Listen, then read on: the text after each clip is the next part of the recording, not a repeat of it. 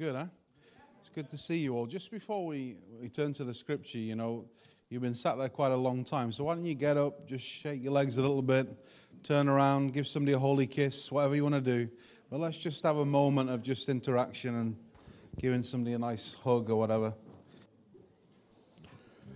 Okay, if you've finished your kissing and so on, uh, go to 1 Corinthians 15. We're going to look at 1 Corinthians 15.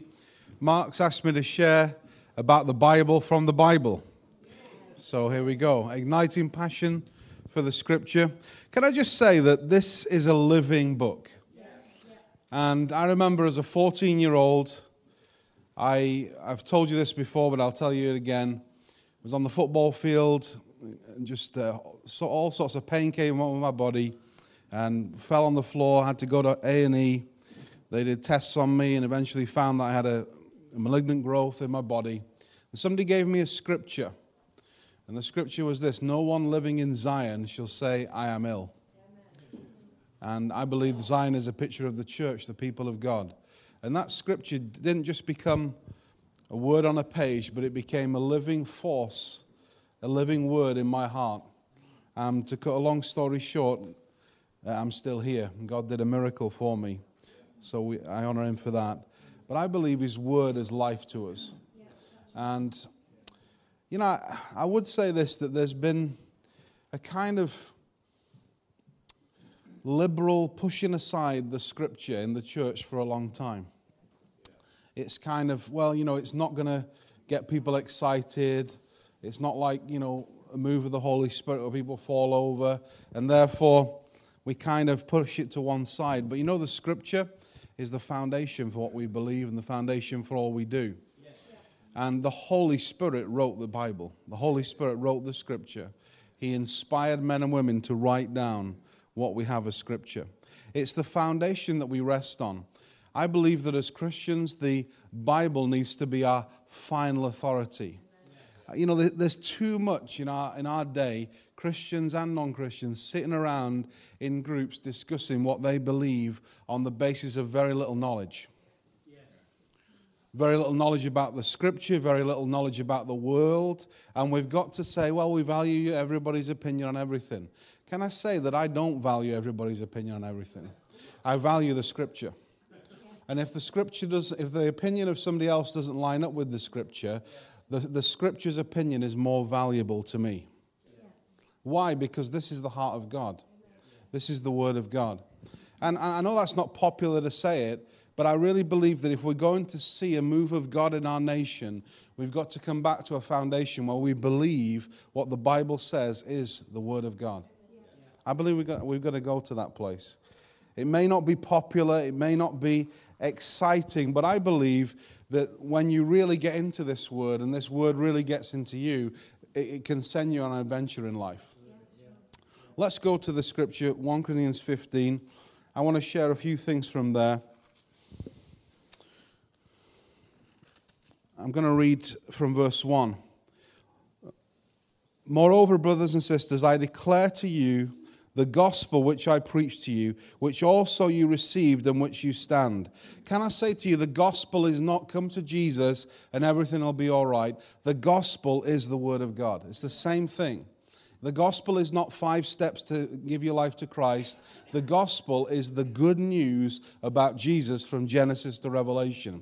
That's the gospel. The whole purpose of the Bible from Genesis to Revelation is to reveal the person of Jesus to you and me.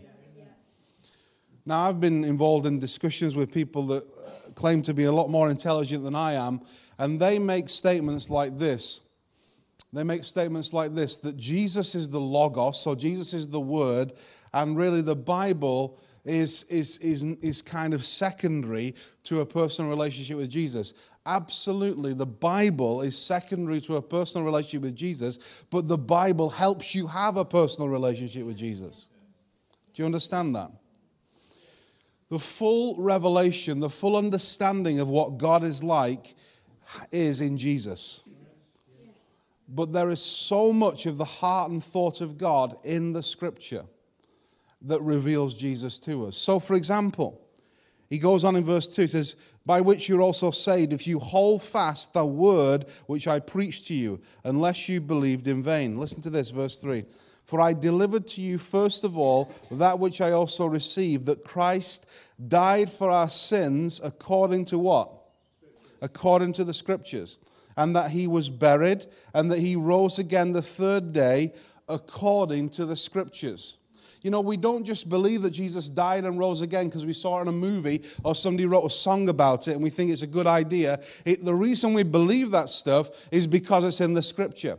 Yes, there are secular historical records of Jesus dying on the cross, but what carries faith is the record of the scripture of Jesus dying and rising again. God wants us to be people who don't live by our five physical senses to live by what we taste and what we smell and what we hear and what we see and what we can touch and what we can measure. He wants us to live by faith. He wants us to live by faith. What is faith? Trusting God. How do we trust God when we don't know Him? Well, we build a relationship with Him by His Spirit through His Word. Not by somebody else's opinion, not by the latest internet preacher, not by the latest fad in society. We build a relationship with our Father by the Holy Spirit through the Scripture. The Holy Spirit will never say anything to you and me that in any way goes against what's written in these pages. He won't do it. He will not do it. And I've heard phrases like, you know, the Trinity is not God the Father, God the Son, and God the Holy Bible. And I completely agree with that statement. But you know what? God the Father, God the Son, and God the Holy Spirit are revealed in the Holy Bible. And I don't know about you, but if you, if you ever deal with a man or a woman of integrity, there's a phrase we use sometimes. We say, you can't separate that person from their word. You can't separate that person from their word. And God cannot be separated from the word that He's, he's given in this revelation of himself. He can't be separated from it. You can take a verse in this scripture and interpret it in a selfish, self centered way for this scripture to say anything we want it to say. But the whole counsel of God in the scripture reveals a Jesus, and our response to his love is to give him our all, isn't it? When you read this chapter, it talks about, according to the scripture, we've, we know he's risen again. But later on in the chapter, if you go to verse 34, in the New King James, which is a scripture I'm reading from, it says this Wake up or awake to righteousness and do not sin. The reason why we sin is because some do not have the knowledge of God. It says, Awake up to, what's it mean, awake to righteousness? Wake up to who you and I really are.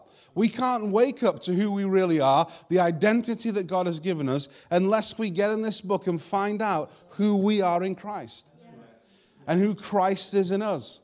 We, we can't do it just on somebody else's opinion. We can't do it just on hand me down revelation. You and I, as Christians, have got to be more than Muslims, people of the book. I'm not talking about the Quran, I'm talking about the Bible. We've got to be people of the scripture. We've, you know, this, this, this Bible for hundreds and, and thousands of years has been maligned. It's been accused of being an error. I remember just a great, uh, true account of the philosopher Voltaire, who was an atheistic philosopher, and he declared that within a hundred years of his lifetime, the Bible would be irrelevant and Christianity would be extinct. He died in 1778. Less than 50 years later, the Geneva Bible Society bought his house, bought his printing presses where he printed his philosophy, and started printing the Bible on them. This Bible is gonna, as my wonderful daughter read, all things will pass away, but God's word will not pass away. Can I suggest to you, we'll still be discussing the scripture in heaven? There's so much in there. There's so much in there. I remember a, a man of God who had a, a, a, a, kind of vision, or a, he was translated up into the heavens. And one of the things he saw was the Apostle Paul in heaven sitting around with a bunch of people discussing the Word of God. I'd love to be in that group. In heaven. That would be kind of a, a cool life group by the Apostle Paul, wouldn't it? You don't have to be a word person and not be a spirit person. In fact, God wants us to be full of His word and full of His spirit. He wants us to be both. He wants us to be completely. I'll tell you this sometimes I'm reading the word doesn't happen all the time. I read the word, and something hits me of, of revelation. It's like the light comes on. Peter talks about it in one of his letters. I want you to get hold of this word of prophecy until the light dawns on the inside. The light, and I'm like drunk. I'm like, whoa, you know, I'm experiencing physical sensation of being drunk because I'm reading the Bible. I know that sounds strange, but there's an interaction going on with the Holy Spirit as we read this. It shouldn't be a, I've got to read the Bible today. Please, if that is you, just don't bother. Be delivered from reading the Bible. If, if that is the mindset and the heart, and, and that is the, the, the problem we have, just, just ask the Father, Father, I know you love me. Give me a hunger for your word. And, and I'll tell you what, the best thing about the scripture is this it's, it, it's, like, it's like the dietitians tell me with natural food, which I ignore sometimes, which I shouldn't. It, it, they say little and often. You know, sometimes we kind of get condemned because we've gone half a day or even a few days without really getting, you know, meaty time to read the scripture in our life. But you know what? Little and often is powerful. You know, just have, take a few verses at the start of the day and just meditate on what God is saying to you. If you don't even know where to start in the Bible, start where, where, start where it's really personal. Start with the teaching of Jesus start in the New Testament and then start with the Psalms and the Proverbs. These are just things that are kind of easy to grasp hold of to start with. And I know some of you have been Christians a long time, but I'll tell you this I'm finding, I've been a Christian quite a long time, and I'm finding a new joy in the Gospels and a new joy in the Proverbs and a new joy in the Psalms like never before. Finding things that I thought, wow, I've never seen that before. Because there's, there's so much dimension and depth to this book. And just because somebody tells you that's what the Bible says, in terms of, well, that's the full revelation of God, can I say to you that we are still exploring the full revelation of God and we're still exploring all that God has to say in the scripture? Amazing God, isn't He? But I believe this is to be a foundation for us. In the Proverbs, it says, if the foundations are destroyed or they're not available or they've been moved away, what can the righteous do? You're the righteous. I love the fact that you're meeting in All Saints School. Wow, that's powerful, isn't it? But you're the righteousness of God in Christ Jesus. And if, if, if this foundation of believing the promises of God in the scripture is not in our lives, we, we become inactive, we become passive, we become despondent, we, we kind of just let life happen rather than go for it. But as we get the promises of God, they give us something that the Bible calls hope. And hope does not disappoint us. Okay, turn with me to James chapter 1. And as you're doing that, I'm just going to share a few more things from my notes, if I may. James chapter 1, we're going to read a, a portion of scripture from there. But I want to say this Jesus honored the scripture. In fact, when you see, when you read the Gospels, you see this phrase so often. This happened in order to fulfill the word through the prophet. So, so many things in the life of Jesus were fulfilled from what men and women had spoken by the Holy Spirit before. And Jesus honored the scripture. At 12 years old, think about this, at 12 years old, he was asking questions, so he had a learning mentality, but he was also astounding with the wisdom he had, the scholars and the leaders at the time at 12 years old.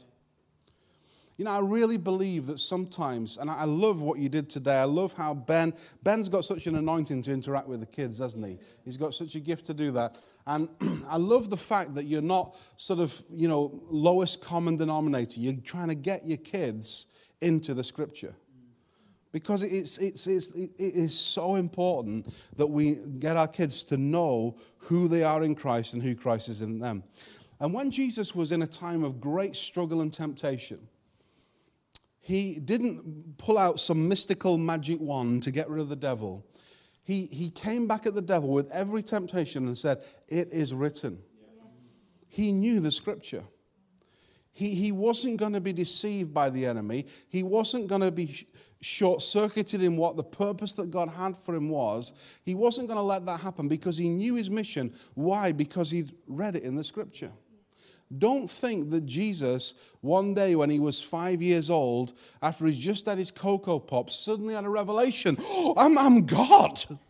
No, he learned. He says he learned obedience. He, he grew in favor. Obedience means to hear in the scripture, He's not being a robot. He started to hear his father through the scripture. He started to hear his father through the, the, the relationship he had with the Spirit. And he knew who he was. He had to learn and grow in that just as we do. But he is the firstborn, and he is supposed to bring many sons to glory, to the same revelation. I don't want to go too deep, but what I want to say is this if you do a study on the word glory, you also find it's linked with the word thoughts in the scripture. So, for example, when Jesus is praying for all his disciples before he goes to the cross, he says, he says to the Father, I want the same glory to be with me that was with me before the foundation of the earth. I want that same glory. If you look at that word closely in the Greek, it has, has the idea of thoughts. The Bible says in Ephesians 1 4 that we were a thought in God before the foundation of the earth. What was Jesus praying? He was saying, I'm going to the cross to get my glory back, my children. I'm going to the cross to get them back.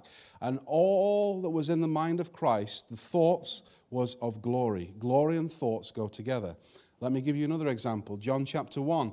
It says this in John chapter 1 The Word, in the beginning was the Word, the Word was with was God, and the Word was with God. Okay? It then says, later on, it says, the Word became what? Flesh.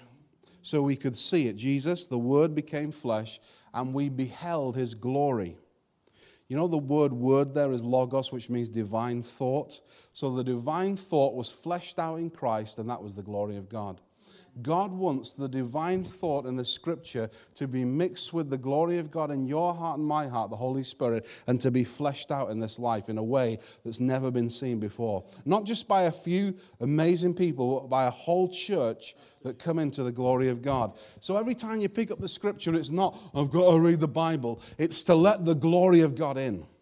It's to let the power of God in. It's to let the Spirit of God work on the inside of you. I better get to James chapter 1, or we won't get there, will we? Okay. James chapter 1. Verse 16 says, Do not be deceived, my beloved brethren. What a scripture that is. Let's just take that scripture for a minute. This is a really good example of how to read the scripture. You know, with that, that meal that I've just read there, you can go for five years on that meal. Do not be deceived, my beloved brethren. How am I not going to be deceived? I'm going to think about that. I'm going to meditate on that scripture. How am I not going to be deceived? Am I going to take it as a command? I must not be deceived. I'm going around. I've got to be cautious. I don't want to be deceived. No. He's saying, Do not be deceived, my beloved brethren. When you know you're loved by him, you can't be deceived. When you know you're loved by God, nobody can tell you you're unworthy. Nobody can tell you you're lesser. Nobody can tell you you haven't got a purpose because you being loved means you have all those things. So you can't be open to the deception that God doesn't love you. Do not be deceived. Then he goes on, he says this, and the wind's blown my page away. Forgive me. Here we go. Verse 17 Every good and every perfect gift is from above and comes down from the Father of lights, with whom there is no shadow of variation or turning. What an amazing scripture. So, no matter what somebody's experience says to you, no matter what somebody's walked through, what we find from that scripture is everything that's good comes from the Father. That means that everything that's not good does not come from the Father. Would you agree with that? Well, you're just taking a verse out of context. I'm taking that verse as another evidence of the entire counsel of the scripture that says that Jesus is the full revelation of God. And Jesus says only God is good. And, all, and, and, and Jesus said that the, the, the God as a father will take, will not, you know, if you, as, as, as, un, when you feel unworthy, will give your son uh, uh, bread and won't give him a stone when he asks for bread, how much more your heavenly Father? I always seem to get onto this no matter what I preach on. I could preach on, you know, the eschatology and I'd still get on to talking about the Father's love. Anyway, we'll, we'll carry on. So let's just skip verse 18, 19, and, and uh, 20, just for the lack, for we haven't got time to go into those. But verse 21, let me read that. Therefore, because of the love of God, because we're not under the wrath of God, because we are not, we're, beloved, he says in verse 21 Therefore, lay aside all filthiness and overflow of wickedness, and receive with humility the implanted word which is able to save your souls. You know, I hear this a lot in church settings. You know, most people in church have heard so many sermons. They don't need more sermons, they just need to get on and do it. You know what? I, I, if you think about it, if you had a meal Say, say in this room, I, am sure it's not you guys, but say you don't pick up your Bible from Sunday to Sunday. You come in here and hear somebody speak for half an hour, and that's your meal for the week spiritually. Can I suggest that you would be undernourished significantly? No matter if you had that experience 52 weeks a year for 40 years, you had one meal a week, you would be very, very undernourished in the physical. Even if you went to a special conference in the summer and, and you had a couple of meals a day for five days, but then you went back to having one meal a week. No, we need to be in the scripture ourselves, don't we? But also, when somebody preaches and teaches, we need to be those that, like the Bereans, it says, a group of people in the New Testament, it says that they went away, they listened intently, they didn't dismiss what was said, but they listened intently to what was said. Then they went away and looked in the scripture themselves to see if the things that were said was so. That's a really good thing to do. Never dismiss the word that somebody brings, even if you don't agree with it. But go to the scripture. I've done this loads of times in my life. Go to the scripture say, Father, some of that, it was like, you know, family fortune eh, eh, in my heart. But I'm going to go to you, open my heart. Father, if there's something that you want me to receive, I, will go into the scripture and I, I want to I want to hear from you. Was that right, what they were saying? Was that from you, what they were saying? This is a good thing to do. It says, receive with humility the implanted word which is able to save your soul. What is your soul? Your soul is your mind, your soul is your emotion. Your soul in the Bible is the core of who you are. The word save there is, is, is, is linked with wholeness.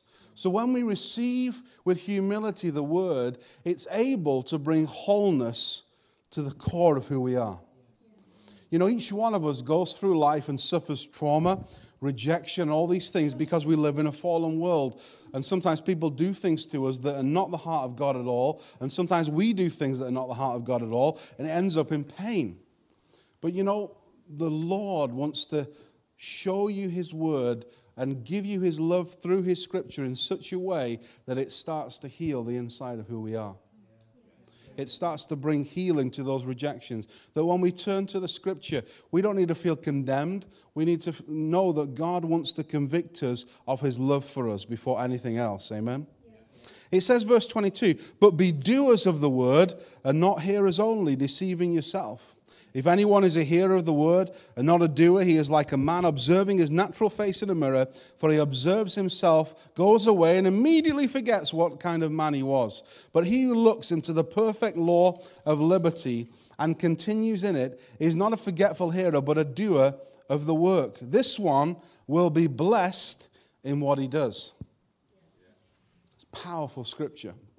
Again, we've heard so often preached don't just hear the word, do what it says. Amen. Hallelujah. Do what it says. What does that really mean? Well, to do to be a doer of the word, literally, the phrase from the Greek is to be like a poet. Somebody who's so in love, somebody who keeps the word. Such, you know, when you come across poets, they're a bit airy fairy and artistic, aren't they? I love them. And, and they, they kind of keep everything in their heart, they ponder it in their heart. They, they, they, they, they're wordsmiths, they love words, they love putting words together, they love painting pictures with words. And that's what being a doer of the word is saying. It's not saying glance at the scripture, right, five chapters, done, bang, off I go. No, it's not like that. It's, it's a love relationship with Jesus and His Word. It's being, it's, it's being so enraptured with the love of God and so in love with Jesus that I'm going to receive this as poetry of love into my own heart. And I'm going to be somebody who speaks that over other people, the love of God. That is being a doer of the word. It's somebody who looks intently into this perfect law of liberty. This perfect law of liberty. You know, the scripture from Genesis to Revelation was never meant to condemn, it was meant to convict. It was meant to convict us of our need for a Savior. It was meant to, to convict us of our need for a Lord. It was never meant to condemn. You know, a part of the scripture we call the law. And the law was given at Sinai. The Ten Commandments were given at Sinai, weren't they? Some of you will not know what that is, some of you will. Sinai was a big mountain. Moses got up there, got some stones, gave the commandments, la di da. But basically, what happened was these commandments went forth, and there was, a, there was a word on the back of these. If you don't keep these commandments, Moses said, that were, these commandments were ministered by angels, by the way, not by the Father, but we won't go there. These, so basically, he says, if you don't keep these commandments, you're going to be under a curse. That's what he says. You know that Sinai in the Hebrew means thorns. That's the name of the word thorns. So just fast forward 2,000 years later to the Word of God, Jesus on the cross. What did he have on his head? Thorns around his head. And these thorns were not little rosebush thorns, they were big Middle Eastern thorns about that big. And what the Roman soldiers did was place that crown on his head and bash his head with rods. So his head would have been emaciated, it would have been cut and lesions all over his head. And this picture, this suffering he went through, he was saying, I am taking on the full impact of a curse of the law from the scripture so that when you come to the scripture, you can fill your mind with the blessing of relationship with the Father. That's what he was doing. So please, when you come to the Bible, don't look to be condemned. Don't look. You know, the Bible says this is even if your own heart condemns you, God or love or the word is greater than your heart. So come to the scripture with an, an expectation of encountering God's love and encountering his plan and purpose for you. Can, you go, can we go for one last scripture? 2 Timothy chapter 3. We all know it well. 2 Timothy chapter 3. Well, some of you will, some of you won't. By the time we finish, you'll all know it well. Amen? 2 Timothy chapter 3. And I want to read this whole scripture is powerful because it's of an aged man of God called Paul talking to a youngster who was taking on a church of about 65,000 people.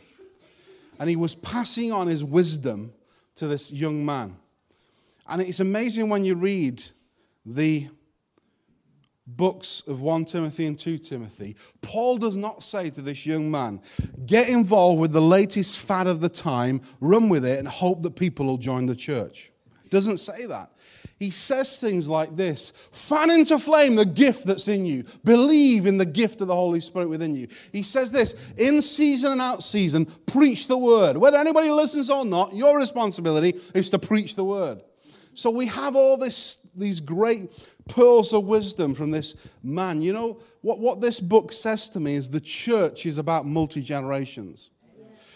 It's about Abraham, Isaac, and Jacob. It's about passing on the wisdom of God from the scripture to the generations. And I tell you, those that are 30 and under, your life will not go the way you believe it should go unless we find ourselves in the scripture. I have made so many mistakes in life. I don't mind saying that because they're forgiven and they're cleansed by the blood of Jesus. But so many of those mistakes would not have been made if I'd put this as a final authority every time. And we, as an older, I'm saying older, I'm still young. God renews my youth. Amen. But those who are a bit older, maybe in their 60s, 70s, 80s, you have so much to pass on. Be- before passing anything else on, pass on a love for the Word of God. Pass on a love for the Word of God. Oh, Father, I'm going on too long here. Okay, 2 Timothy chapter 3, verse 14. But you must continue in the things which you have learned and been assured of, knowing from whom you have learned them, and that from childhood you have known the holy scriptures which are able to make you wise for salvation. Have you seen that again? Wise for salvation, whole for salvation. The Holy Scriptures are able to make you wise for salvation through faith, which is in Christ Jesus. God wants us to be wise according to the Scripture. What do I mean by that? Well, there's a lot of stuff today that passes of wisdom in the church that's not. So, for example, in the Proverbs, it says, A wise woman builds her house. So the church is the bride of Christ. We need to build the house. A wise builder does not deconstruct the house. So, a lot of the deconstructionist movements across the church, where we stop gathering together, we even stop gathering together in a weekly group, when we deconstruct from congregation and we go to a lowest common denominator, me down Starbucks with my mate, that's as much church as anything else. Well, I have a problem with that, frankly. I love Starbucks, amen, but I have a problem with that being church. What does it say? Where two or three are gathered together? Yeah, two or three gathered together in my identity, not having a Starbucks. So, where two or three gather together in the identity of God for the purpose of God, putting His purpose first, which starts, I believe, with worship and prayer and devotion to Him, that, I believe, is church. So whether it's in a small group, which they never, can I just say this? When you read the scripture, they didn't have small groups. The, the biggest cell group was probably around 100, 150 people. Because they had big houses they met in. They'd meet in a small front room. And they, had, they met in, from house to house and they met in temple courts. It wasn't about sitting around and getting everybody's opinion. It was about people wanting to learn and grow and then live out that which they were learning from the scripture. I may have become a little bit unpopular at that point, but I'll carry on. Okay. And it says, this holy scriptures are able to make you wise for salvation. The word scripture there is, is, is graphe, it means marking. Paul is saying, look, the very smallest mark in the very smallest verse is so powerful if you take it on board with humility that it's able to make you wise. It's able to give you not just head knowledge, but the ability to use the very knowledge of God to bet the betterment of mankind. These scriptures, these markings, these the very markings on the page. The Bible is not just like any other book. I've heard people say the Bible is a book like any other. You can read Harry Potter and hear from God.